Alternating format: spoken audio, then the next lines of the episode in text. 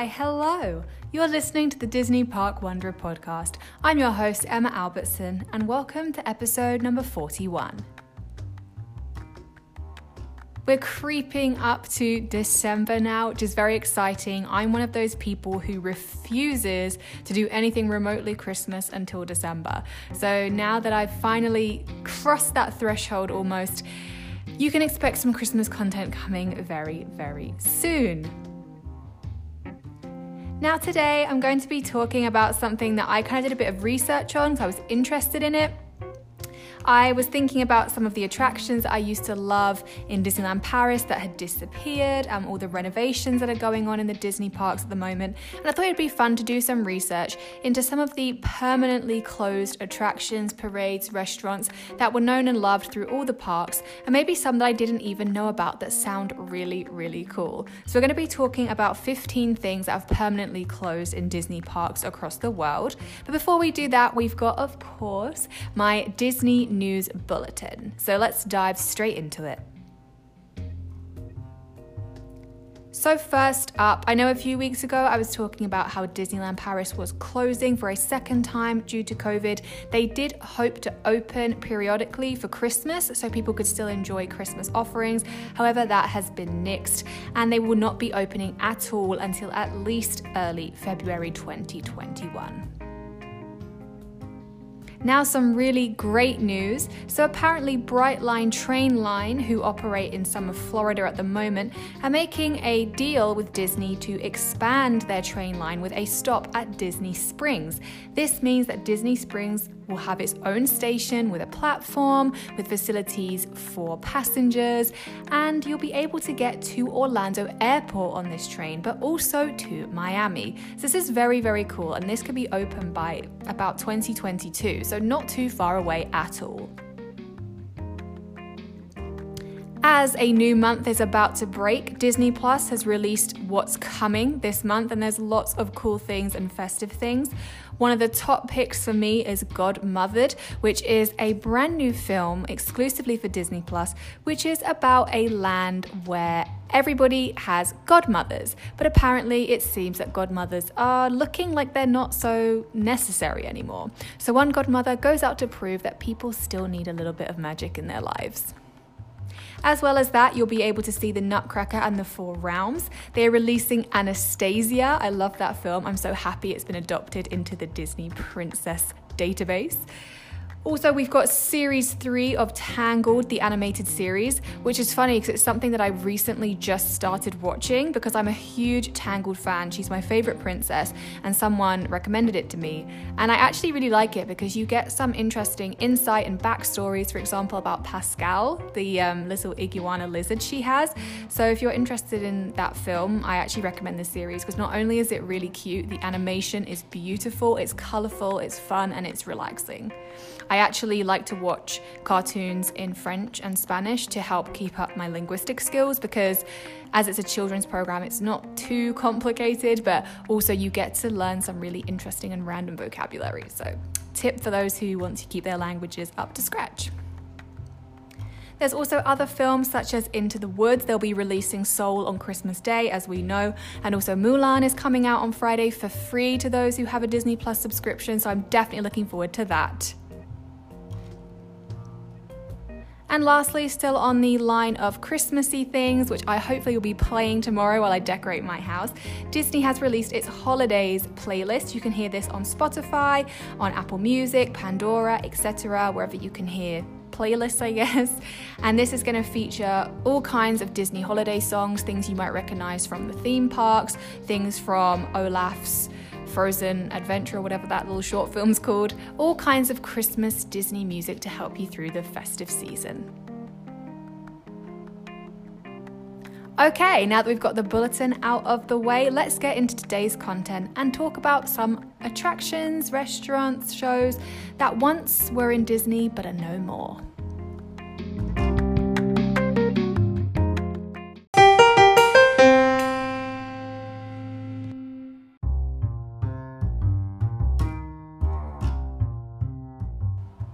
First up, the Skyway in Disneyland, California. Now, this was open from 1956 to 1994 and was essentially a bit like the Skyliner in Walt Disney World today, gondolas that went from Fantasyland to Tomorrowland and vice versa. Now, these were a fan favourite because they gave guests the chance to have a bird's eye view of two of the most popular lands in the park. Not to mention, when they started to build bigger attractions such as the Matterhorn, they rerouted the ride so people could pass over and through the Matterhorn, providing beautiful scenic views. Now, this ride closed, as I said, in 1994, supposedly because it was dropping in popularity and because so many people riding it was taking a toll on the structure. There was also a Skyway in Walt Disney World, but this also closed five years later in 1999. Supposedly, again, because of decline in people wanting to use it, but also because tragically there was an incident with a custodial cast member. The Legend of the Lion King. Now, this was a kind of smaller version of the Broadway musical. This was in Disneyland Paris between 2004 and 2009. Now, I did watch this as a child and I thought it was absolutely incredible. They had those wooden masks, they did all the songs, they had puppets. It really was impressive. And as something included in a park ticket, I think it was a great experience because, as I said, it was on the level of a Broadway show. Why this kind of died out, I'm not sure. It might have been because it was expensive or because they wanted to use the stage for other things. But generally speaking, Disneyland Paris had some amazing stage shows, including this. They had Mulan for a while, they did a Pocahontas show, and then, as I mentioned in a previous podcast, an amazing Tarzan show. Mickey Mouse Revue. Now, this one was in Magic Kingdom in Walt Disney World. It ran from 1971 to 1980. This was a dark ride full of animatronics. It included 30 plus popular Disney characters, and they were singing classic Disney songs.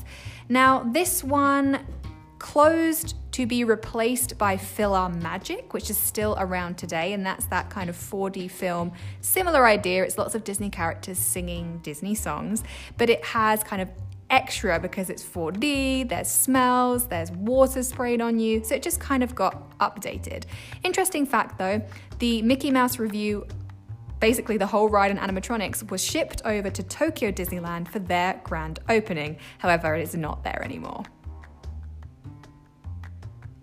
the World Showcase double decker bus in Epcot Walt Disney World. When the World Showcase first opened in 1982, there was a big double decker bus which passengers could sit in and be dropped off for every single pavilion. Now, this was cool because it saved people some walking, especially if you wanted to go from one end of the World Showcase all the way to the other. But alas, it closed down. And now, if you want to enjoy the whole of the World Showcase, you better get some good walking shoes. Honey, I Shrunk the Audience.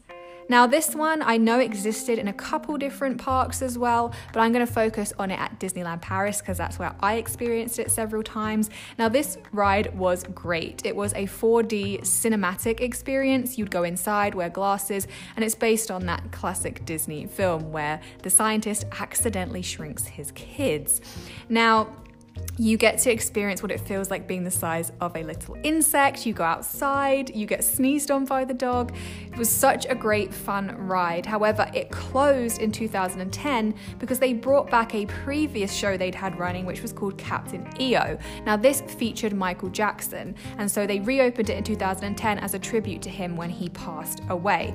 And then once Captain EO closed, nothing seemed to return to it, and I'm still not even sure if they use that space even today. But that was an absolute absolute classic. Maelstrom. 1988 2014 in the Norwegian Pavilion in Epcot, Walt Disney World. This ride has been replaced by Frozen Ever After, and to be honest, who doesn't love Frozen Ever After? I do, and I'm not even the biggest fan of the film. Now, the original, as you can imagine, because it was in the Norway pavilion, was all about Norwegian history. You got to see Vikings, animatronic trolls, there was some polar bears, and it kind of told you the story of the country and how it came to be, and big historical moments. Now, although it has changed its theme, obviously, to family friendly Frozen. It does actually have a very similar layout and basically the same ride vehicles.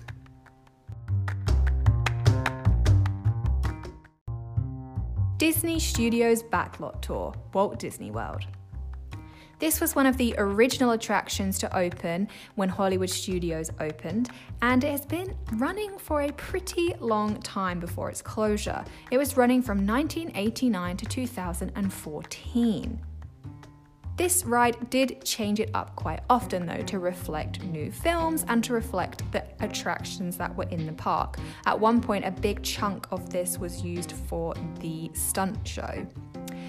Now, this gave you the opportunity to go behind the scenes and look at how Disney works people would board trams and you'd get to go through various different areas, including working sets, the costume department, and special effect simulations. The most popular of these being Catastrophe Canyon, which gave passengers the opportunity to see what it would be like if an oil rigger exploded, there was a flood and an earthquake, and as you can imagine, it was pretty fun. They also had this attraction in Disneyland Paris, and recently, this one has also closed.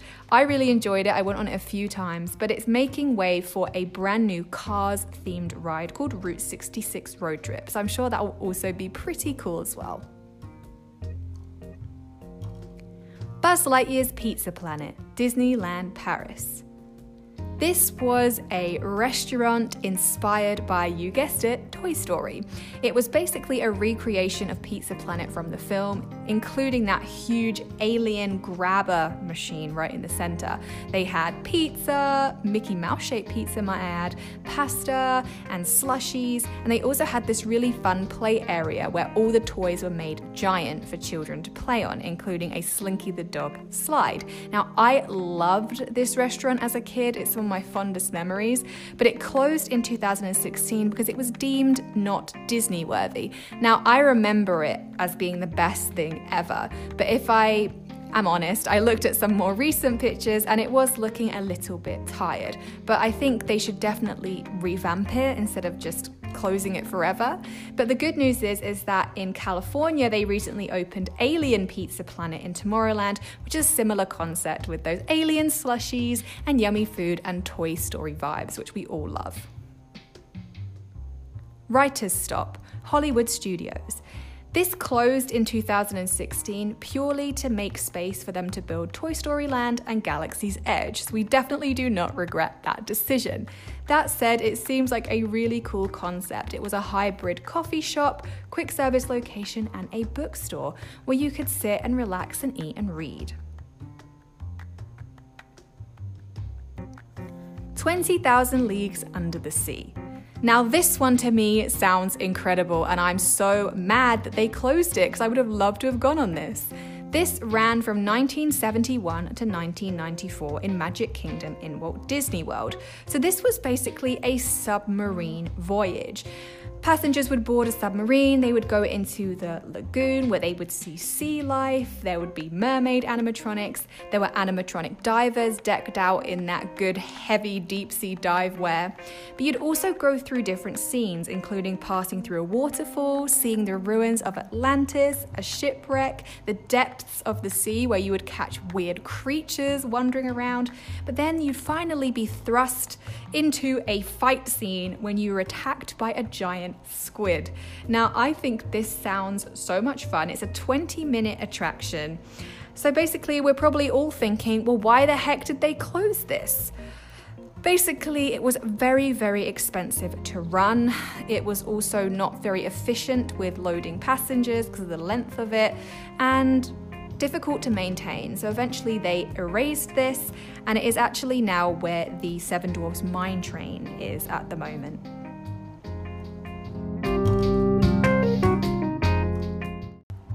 You Could Fly.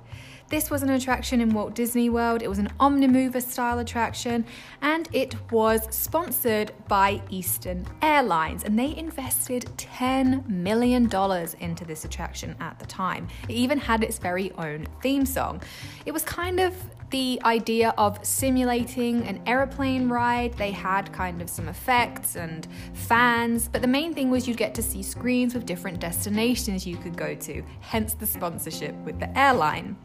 Now, this one ran from 1972 to 1989 when it was taken over by Delta. Delta sponsored the ride and it became the Delta Dream Flight. So it had a similar concept. It was kind of demonstrating the places you could go with Delta, but they obviously upgraded it a bit. They had the entrance feel like an airport terminal. There was an actual real cockpit from one of their planes. There was a brief kind of history of aviation and how an aeroplane worked, and at the end, you'd get to see screens full of beautiful destinations where you could fly to with Delta. The Delta version also closed and I think, if I'm not mistaken, it is now where Buzz Lightyear's Ranger Spin laser game is. So, interesting kind of turnaround. Flying saucers. These were in Disneyland, California, and they were only open from 1961 to 1966, so kind of a short shelf life for an attraction. Now, the only way I can explain this is like it was a giant air hockey table. You know that game you can play in arcades where there's kind of air on the table and you hit that hockey puck backwards and forwards? Yeah, basically like that. So it was a huge air table, and the vehicles were kind of round, hence the name Flying Saucers. And you'd have that feeling of slightly hovering off the ground because of the air below. Now, the way you moved these vehicles was with weight. Needless to say, if you were heavier, like an adult instead of a child, it was a lot easier to move. So this sounds pretty fun, right? So why did it close so soon? It was expensive to run and it was hard to maintain because of the I guess those factors, weight was how it would move, and sometimes there'd be issues with the table, so air would come up in one place and not the other place, and it was just kind of unstable. So, needless to say, that disappeared relatively quickly, although it does sound pretty fun to be on a human sized hockey table. Aladdin's Oasis. This was a dinner show in Disneyland inspired by, you guessed it, Aladdin, and it ran primarily from 1993 to 1995. It was a stage show that featured Genie, Aladdin, Jasmine, and well known and well loved scenes and songs from the film. Now, it was also a dinner show, as I mentioned, with lots of food, Middle Eastern food, and Americanized Middle Eastern food to match up with the film's culture. Now, as I said, it ran primarily to 1995, but it reopened in 97 and ran to 2008. But it wasn't quite what it was before. They kind of used it for a variety of different things and seasonal things. At one point, they used it for an Indiana Jones style event. They also used it seasonally for meet and greets with characters. And eventually, it just kind of faded away, I guess. The World According to Goofy Parade. Now, this one sounds really funny, and it was only very short lived. It was from five months in 1992 to celebrate the 60th birthday of our beloved Goofy, and this was in Disneyland, California. So it's pretty self explanatory from the title of the parade, but it was basically a series of floats that explained the history of the world according to Goofy. There were huge animatronics that had Goofy like faces, so think of a dinosaur with Goofy's head. And it was just really interesting, I have to say. I couldn't picture it until I looked it up on YouTube, and there is a video, so I'm to link it in the description so you can kind of get your head around this idea too. But he kind of has, like I said, um, dinosaurs, then there's like an Egyptian float, a Roman float, and then there's this huge random goofy headed party bus. Um, there's some president stuff. It's just really quite bizarre. But I love Goofy, so I love that they did this for him and check it out on YouTube. A Bug's Land. So, this one, as you can imagine, was inspired by A Bug's Life, that wonderful Disney Pixar film that made insects and bugs seem a little bit less icky, I guess. So this was in Disneyland California Adventure, and it was made up of three separate attractions. The Bountiful Valley Farm, which was open from 2001 to 2010, which was a play area. It had educational sections explaining California's agriculture. They also had that Tough to Be a Bug film, which is in Animal Kingdom in Walt Disney World, still to this day. And they also had Flick's Fun Fair, of course, by the title character, that Ant Flick. So in Flick's Fun Fair, there were a few different rides that were primarily aimed at young children, I would say. There was Heimlich's Chew Chew Train, and there were these little matchstick and leaf made hot air balloons, and they had kind of ladybird shaped vehicles and things like that.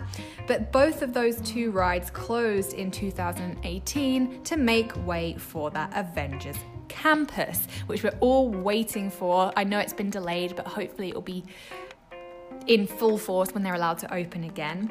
And then the Bountiful Valley Farm, that was made into Mater's Junkyard Jamboree, which is part of Cars Land. So that was erased way sooner than the other two attractions. But I'm kind of sad. I would have loved to have immersed myself in that Bugs Life's land, but I guess it was not meant to be. But I'm sure Avengers will be awesome.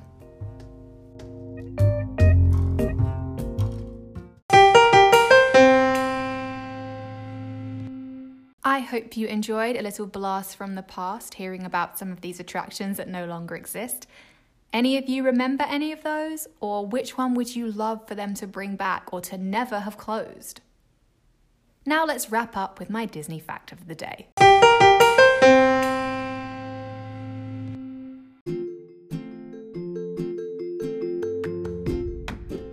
So here's a fun one for you. Supposedly, the names of some of the main characters in the film Frozen are a nod to the original author of the story that the film is based on, Hans Christian Andersen.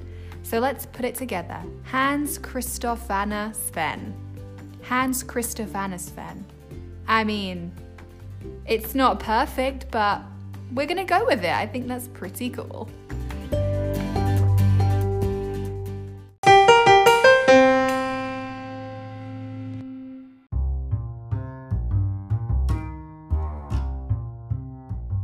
Wraps up episode 41 of the Disney Parks Wanderer. Thank you so much for listening. I really appreciate it. Make sure to leave me a review or rating if you want to do me a solid favor and you love the pod. So, next week, as I said, hopefully you can start rolling out some Christmas content. Hopefully, you'll really enjoy that. I hope you have a wonderful rest of your week, despite the fact it's getting cold. Well, where I am anyway, I don't know where you are. And I'll be back next Monday with more Disney Park content. Until then, stay curious.